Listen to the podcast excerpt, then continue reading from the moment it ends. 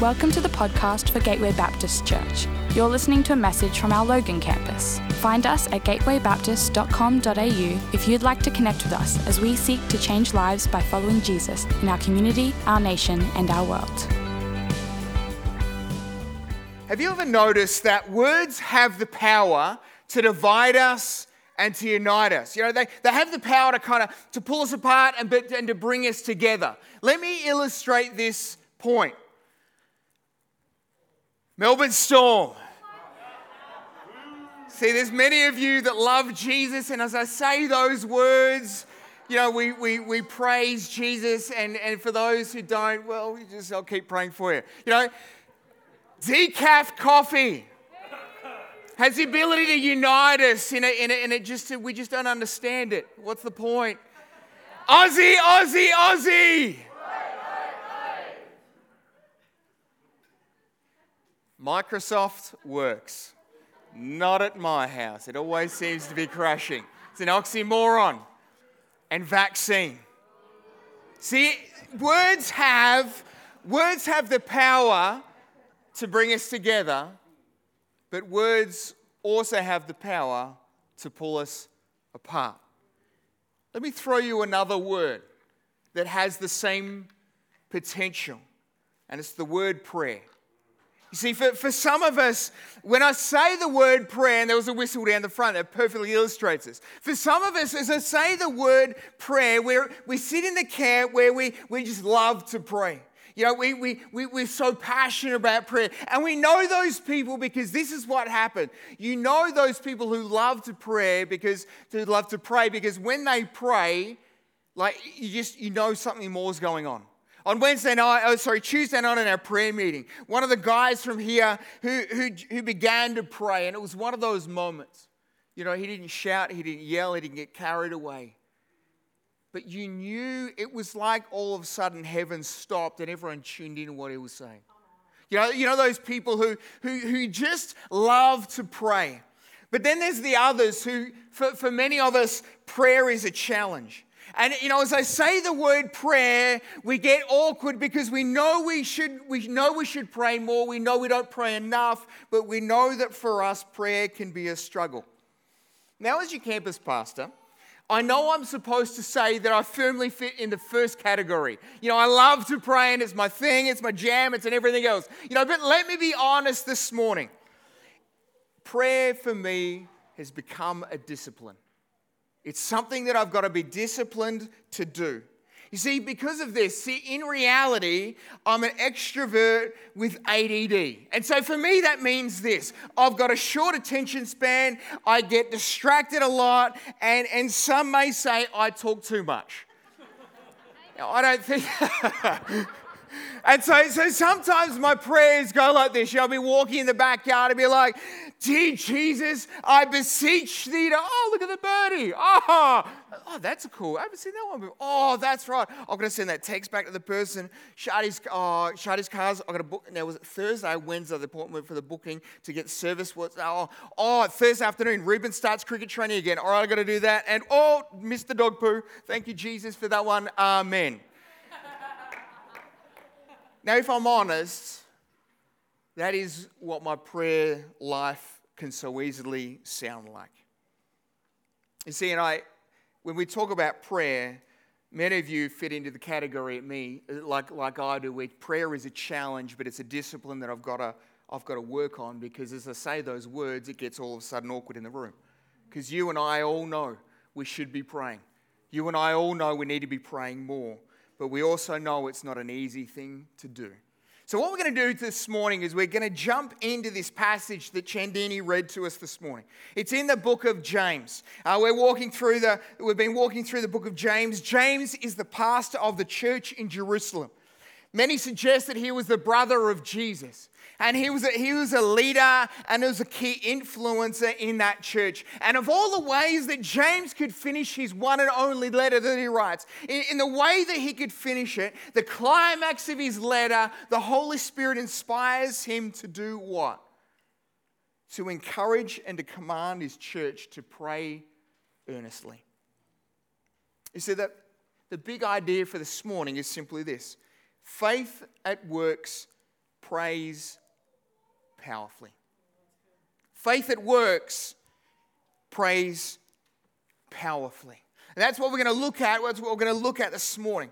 But I know if you're honest, like I can be honest at times as well, you know, we can all pray at times and we can wonder in our minds does prayer really matter? Does it really work? I mean, does it, does it really do anything? And we, we, we, we, we can easily fall into that trap. We can easily begin to ask those questions because if you're anything like me, at some point, somewhere along the line, I prayed a prayer and God didn't answer it like I wanted Him to. Or, or seemingly, maybe God didn't answer it at all. Or, or, or God didn't answer it in the way and the fashion and the time that I would have loved Him to answer. See, if you've ever felt like this, if you've ever asked yourself, you know, does prayer really matter? Does it really work? Then this morning, God wants to speak to you. See, I want, this morning I want to do things a little bit differently than a normal sermon.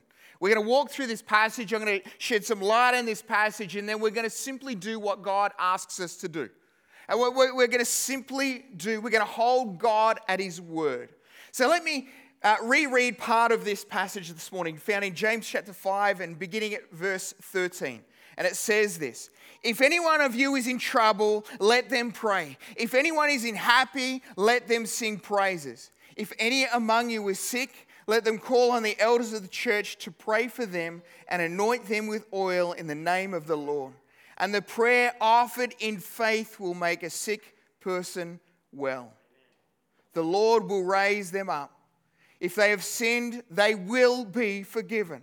Therefore, confess your sins to each other and pray to each other so that you may be healed. The prayer of a righteous person is powerful and effective. Let's pause there for a moment. Snap poll. Who wants powerful and effective and effective prayers? I mean, all of us do, don't we? We want to, you know, if we're going to, if we're going to take our time that we don't always have a lot of, or we feel like we don't have a lot of, if we're going to, if we're going to take some of that proportion of precious time and cry out to God and spend time in prayer, then we want powerful and effective prayers. But what James here does is he, he brings up a couple of things, a couple of areas in our life that seemingly have nothing to do with prayer. I mean, if you look at it on the surface, you're kind of going, what is James talking about? I mean, he's talking about being righteousness and that having an effect on our, on our prayer and the, and the effectiveness of our prayer. You see, righteousness means this righteousness is the quality of being right in the eyes of God, in character attitude, actions, and words. Yeah, if you think about it now in, in regards to our prayer, you know, if we're right with God in our, in, our, in our character, our actions, our attitudes, and our words, it makes sense why James here is imploring us to say, hey, you know what? If we're going to have prayer that's powerful and effective, then what we've got to do is we've got to get right in two areas. We've got to get right in our relationships with God. See, before I became a Christian, I, I was a really good sinner. Like I, it was kind of like a passion of mine. I was, I had a, I probably didn't have a spiritual gift of sinning. You know what I'm trying to say in that point? You know, before I was a Christian, I, I didn't, and before I knew what sin was, I knew deep down inside that what I was doing wasn't right. You know, if I was honest with myself, I go, you know what, whilst I was having fun, you know, some people go, you know, they come to me and go, Dave, you know what, sin isn't fun. And I look at them and go, well, clearly you're not doing the right sins. Because, you know, I, I loved sinning when I was a non Christian and I still sin occasionally now. And, and, and yet I knew what I was doing wasn't right. And I knew that I wasn't complete. And I remember 18 years old when I finally gave my life to Jesus. And I, and I, began to go, God, I'm going to confess all of my sin. God, I'm confess the mistakes that I've made. You know, like Cherie did, and we heard in the waters of baptism this morning. What began to happen is God began to break the broken parts of my life whole. You know, in that moment when, when, when I was working through and wrestling through all of these things, I realized that God was in the business and, and He's got a gift of making broken things whole. And you know what? what I've discovered since then is there's the power of confession. The moments where we come to God, and we need to regularly come to these, these points, church, even as Christians. Come to God and go, God, I've blown it today. You know, I messed up. And He's not, FYI, He's not, he's not shocked by the fact that when we come to Him and confess, like, He's not like, I didn't know. No way, really? Like, eh, but when we come to Him and confess, we begin to get our lives sorted out. Now, I need to add this to it that, that once you become a Christian, once we confess, that doesn't get us saved because we were already saved. But what it does, it begins us to get us in right connection, right? It clears up the air with God again. So, the first thing we need to realize and we need to regularly do is we need to make sure that our, our relationships with God are right. The second one that we need to do is we need to make sure that our relationships with others are right. Now, I don't know about you, but this one for me is a far bigger challenge. Because it's pretty easy for me to go, God, I'm sorry, I blew it, I did this, I shouldn't have done that, da da da da da. But it's really hard for me to go, oh, and go and see a human being and say, I'm really sorry. And you know why I know that I'm not the only one that wrestles with that? Because as I said it, the room went awfully quiet and awfully awkward. You see, for all of us, it's a hard thing at times to confess and to ask or say sorry to other people around our lives. But see, James here is saying that if we want powerful and effective prayers, that if we want prayers that are going to make a difference, then we've got to make sure that the relationships with God and others are in right order. Have you ever noticed what the shape of the cross looks like? You know, God goes, hey, you know what, what I want you to do is I want you to make sure that, that your relationship with God is in order, that there's the moments that you need to confess, you need to come back and go, God, I blow it, but I thank you that you forgive me again. God, I thank you that you don't hold it against me again. And we can work out this relationship. But then he also goes, hey, there's a crossbar. He also realizes that for us, we've got to make sure that the, the connections with people around us are right as well. So, if we're going to have powerful and effective prayers, we've got to make sure that we've got the relationships around us in the right orders. You know what, church? It's really easy for me to say these things and then stop and move on to the next point. But I need to confess with you about what happened this week. You see, on Wednesday, as I'm sitting in my office and going, God, what do you want to say this morning? God, what are you going to say on Sunday? God, as you prepare my heart, as I try and put some words and some paper for, for what you want to say to us, I felt like as I'm reading through this, I felt God stop me and say, So go and do that. As you know, that moment where you go, you know, as a preacher, one of the, one of the challenges is that God often uses my sermons against me. It's not fair. Like, it's, I'm fine to tell you guys what to do, but I don't always, you know, it's a challenge for all of us. And so I grabbed my phone. I felt God say, but Dave, you first. I picked up my phone and I dialed a number and I called a friend. And, you know, we, we did the whole, you know, the, hey, how you doing? Yeah, good. How's your weekend? Yeah, good. How's your week been? Yeah, good. You know, all of that kind of fluffy stuff. And then it was the moment where I just took a big gulp and went, hey, look, called because I want to say sorry. And you know what was really annoying at that point? They went, Yeah, no, we're fine. What are you talking about? See, when they said that, the annoying part was I had to get specific. You know, it's like, you know, it's one thing I'm sorry about, you know, stuff. Like, it's easy, sorry to say. And I did on the phone, I'm like, yeah, I just want to, just want to say sorry. You know, I, I've been getting really angry and frustrated at you. You probably don't, you don't know this, but I've been harboring bitterness and resentment. I just, it's been really hard. Every time I see an email come from you or a phone call, something inside of me just gets bitter and angry and annoyed. And I just, so for 15 minutes, I walk through, I had a fair bit of junk, people, you know. I mean, to walk through and confess and say, Can I, I need to apologize. I, I need, I need, will you forgive me for just, for my junk? you know, because up until that point, every time, every time I got an email or a phone call or something, it was like, you know, I was fine, and then all of a sudden I'd watch the bing, an email would pop up from that particular person, and it was like this happened.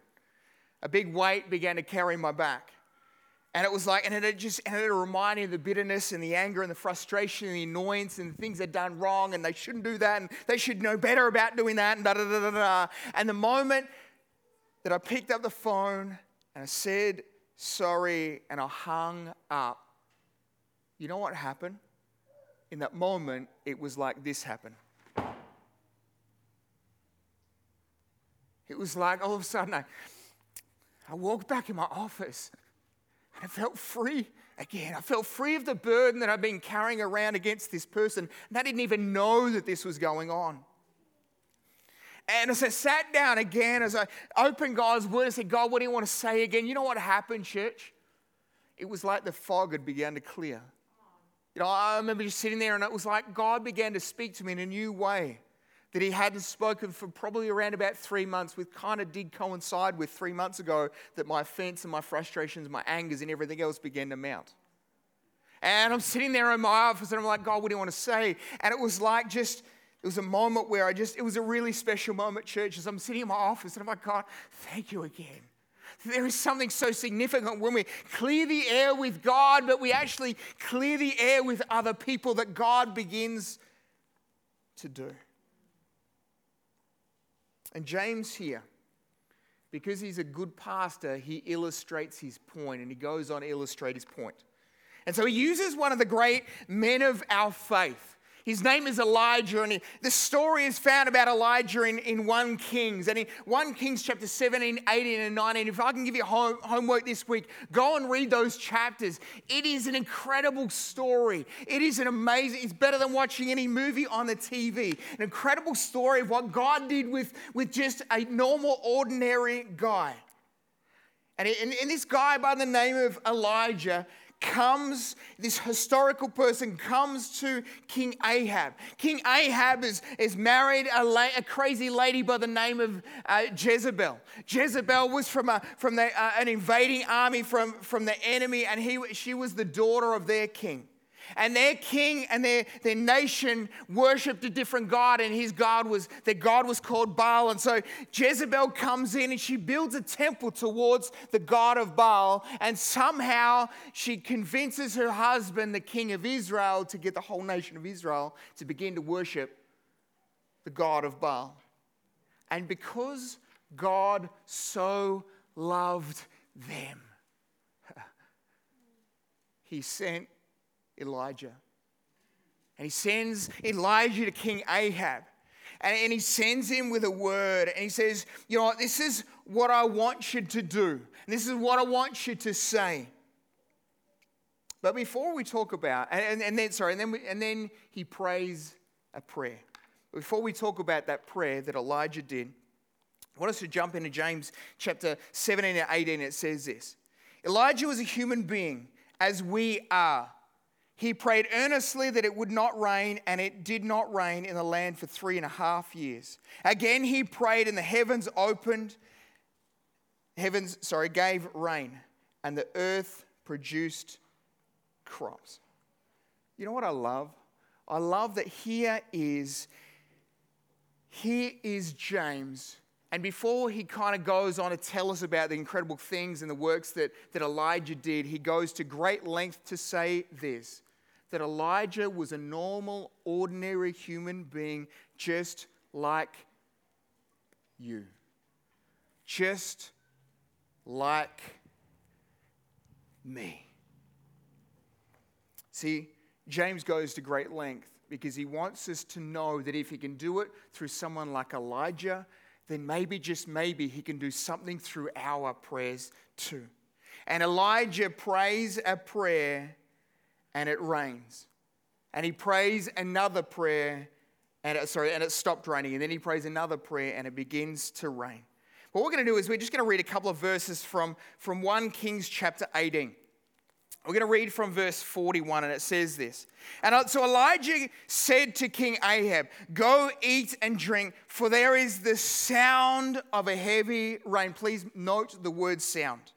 So Ahab went off to eat and drink.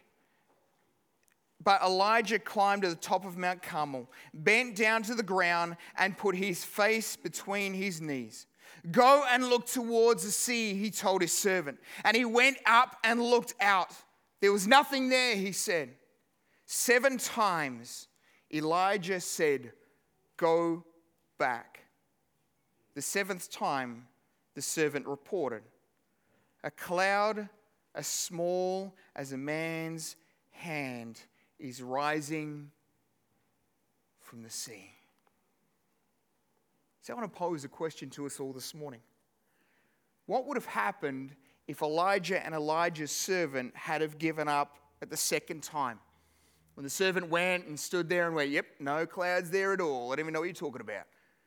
What happens if you had to stop the second time, or the third time, or the fifth time, or the sixth time? What happened what would have happened if Elijah and his servant had have given up.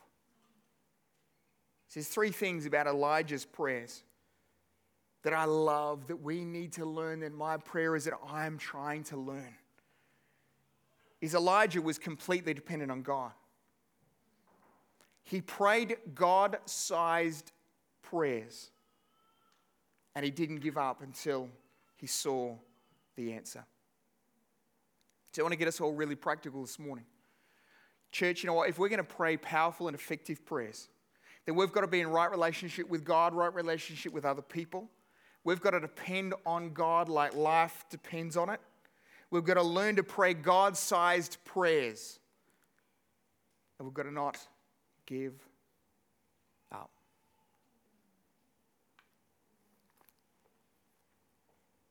There's a couple of verses that, as we read through kind of this this the end, the very end, the climax of James's letter to his church.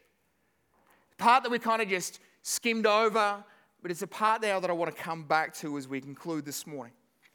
And it's found in verse 14 and 15. It says this If anyone among you is sick, then let them call the elders of the church to pray over them and anoint them with oil in the name of the Lord. And the prayer offered in faith will make a sick person well, and the Lord will raise them up.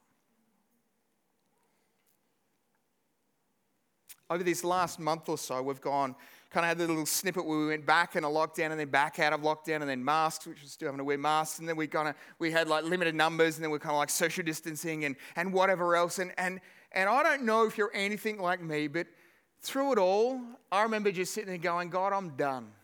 I don't know if I can continue just doing this yo yo thing of in and out and masks and no masks and people and distancing and stuff and everything else. And, and, and I really wrestled and I got to the point of going, God, I don't know if I can handle this much more.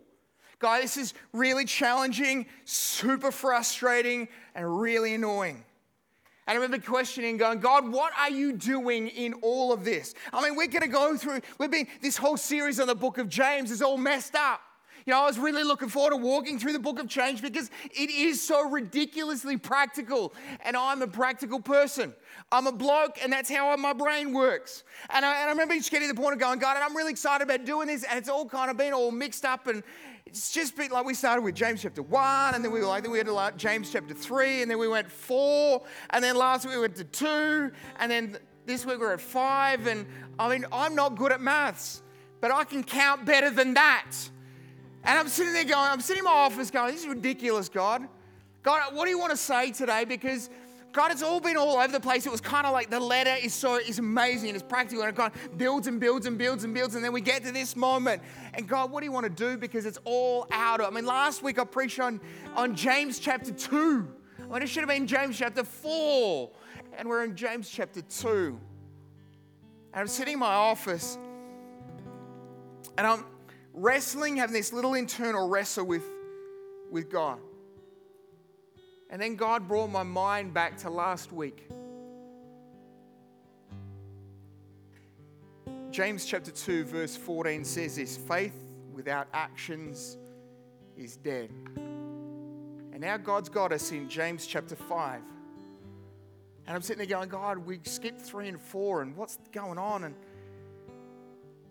felt like God said to my spirit, He said, Dave, I wanted to do this because there's something I need you to see.